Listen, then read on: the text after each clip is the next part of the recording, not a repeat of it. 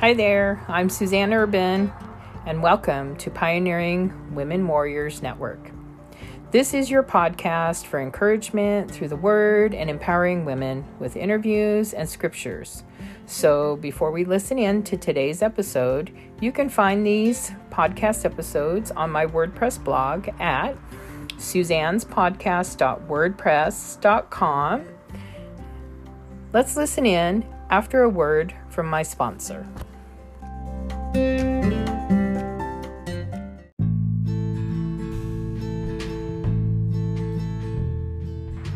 Genesis 30. When Rachel saw that she wasn't having any children for Jacob, she became jealous of her sister. she pleaded with Jacob, Give me children or I'll die. Then Jacob became furious with Rachel Am I God? He asked. He's the one who has kept you from having children. Then Rachel told him, Take my maid, Bilhah, and sleep with her. She will bear children for me. And through her, I can have a family too. So Rachel gave her servant Bilhah to Jacob as a wife, and he slept with her. Bilhah became pregnant and presented him with a son. Rachel named him Dan, for she said, God has vindicated me.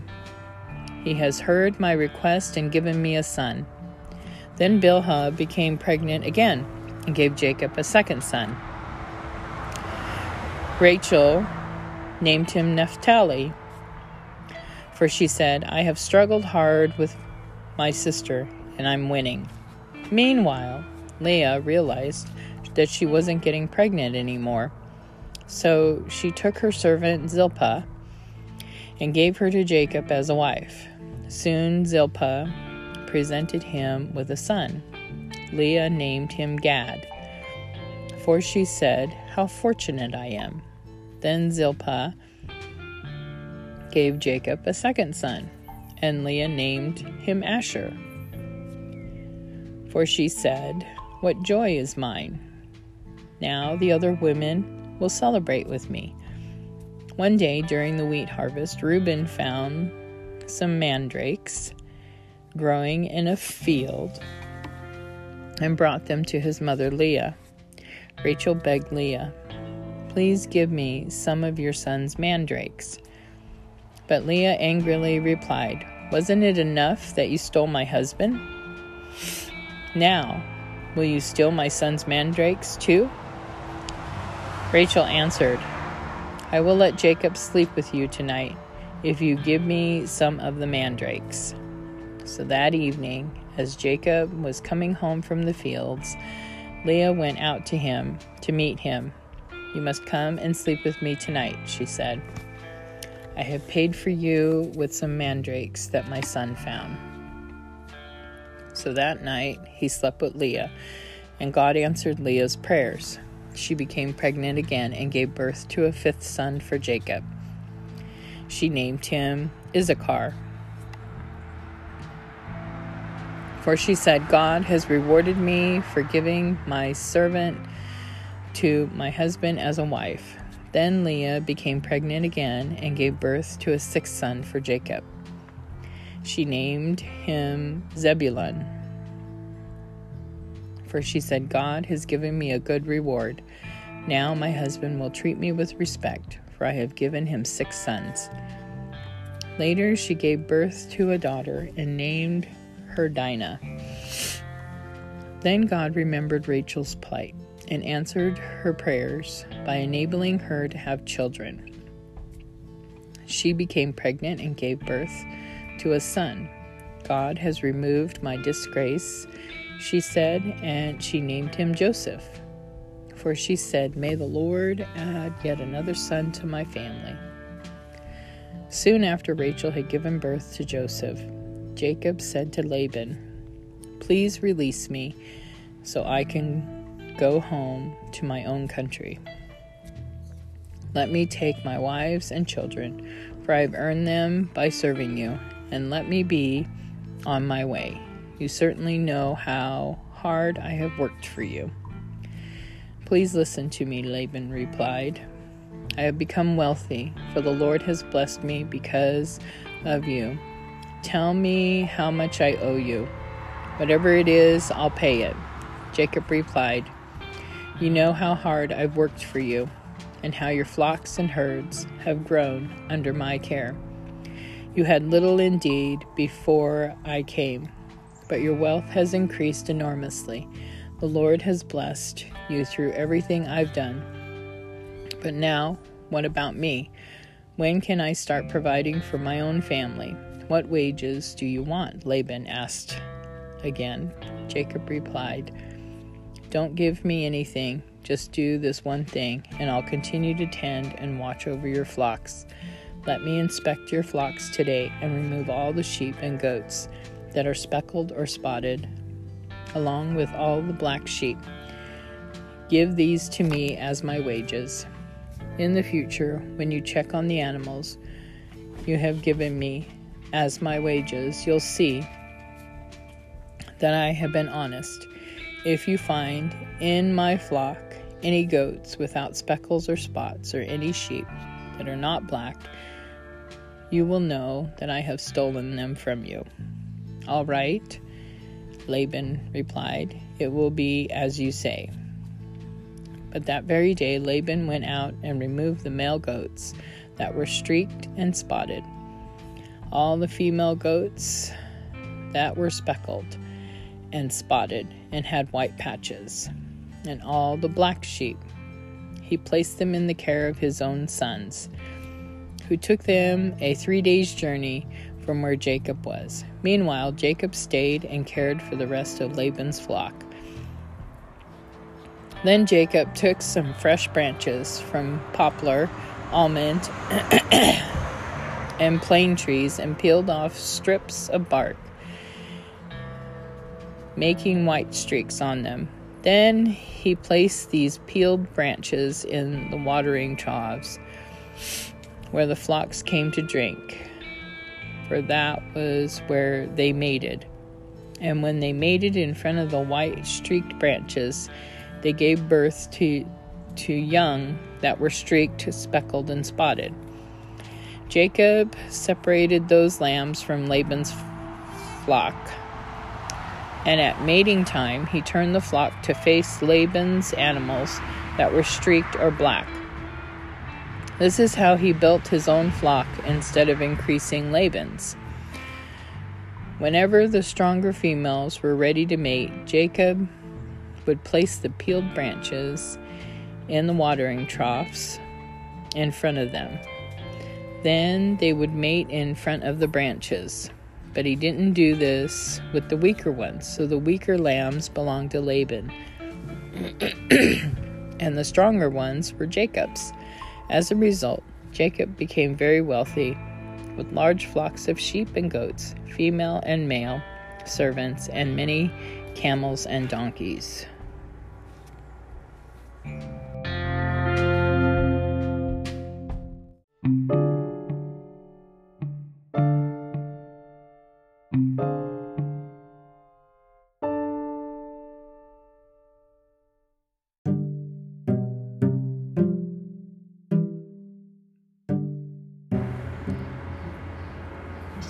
Luke 17. One day Jesus said to his disciples, There will always be temptations to sin, but what sorrow awaits the person who does the tempting? It would be better to be thrown into the sea with a millstone hung around your neck than to cause one of these little ones to fall into sin. So watch yourselves. If another believer sins, rebuke that person. Then if there is repentance, forgive. Even if that person wrongs you seven times a day and each time turns again and asks forgiveness, you must forgive. The apostles said to the Lord, Show us how to increase our faith. The Lord answered, If you had faith even as small as a mustard seed, you could say to this mulberry tree, May you be uprooted and be planted in the sea, and it would obey you. When a servant comes in from plowing or taking care of sheep, does his master say, Come in and eat with me? No, he says, prepare my meal, put on your apron, and serve me while I eat. Then you can eat later. And does the master thank the servant for doing what he has was told to do? Of course not. In the same way, when you obey me, you should say, We are unworthy servants who have simply done our duty. As Jesus continued on toward Jerusalem, he reached the border between Galilee and Samaria. As he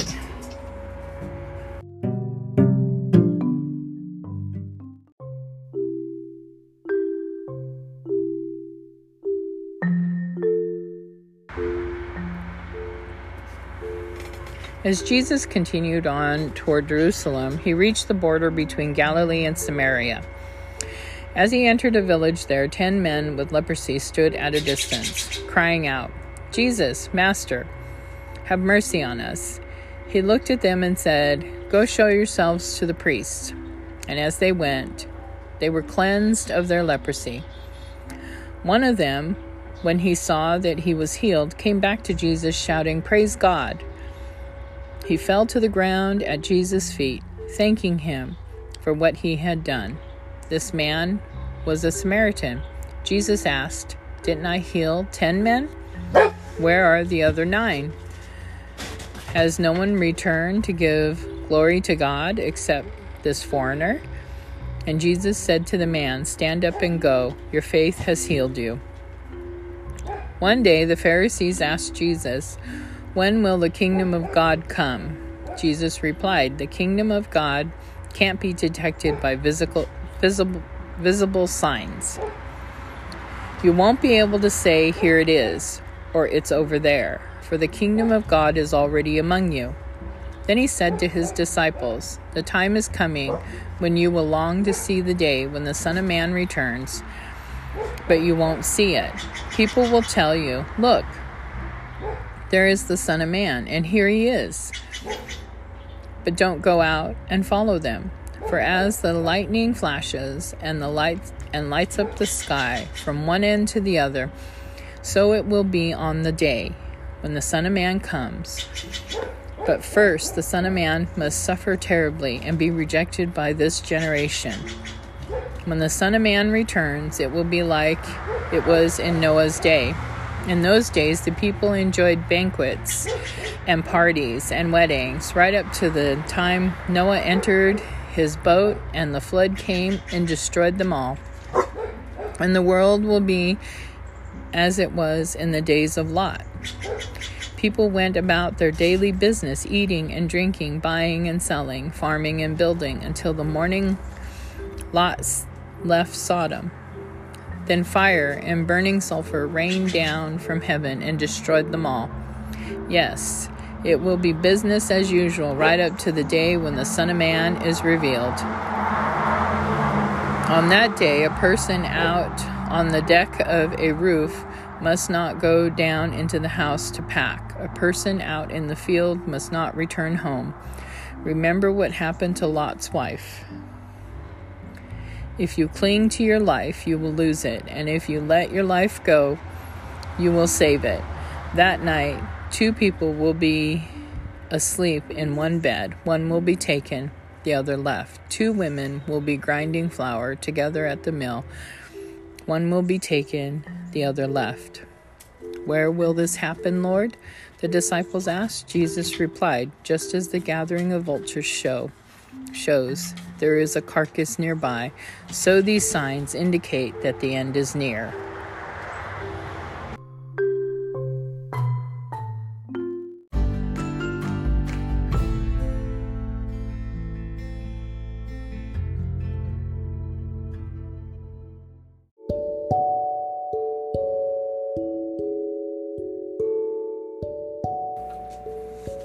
Thank you for tuning in today and we shall see you tomorrow.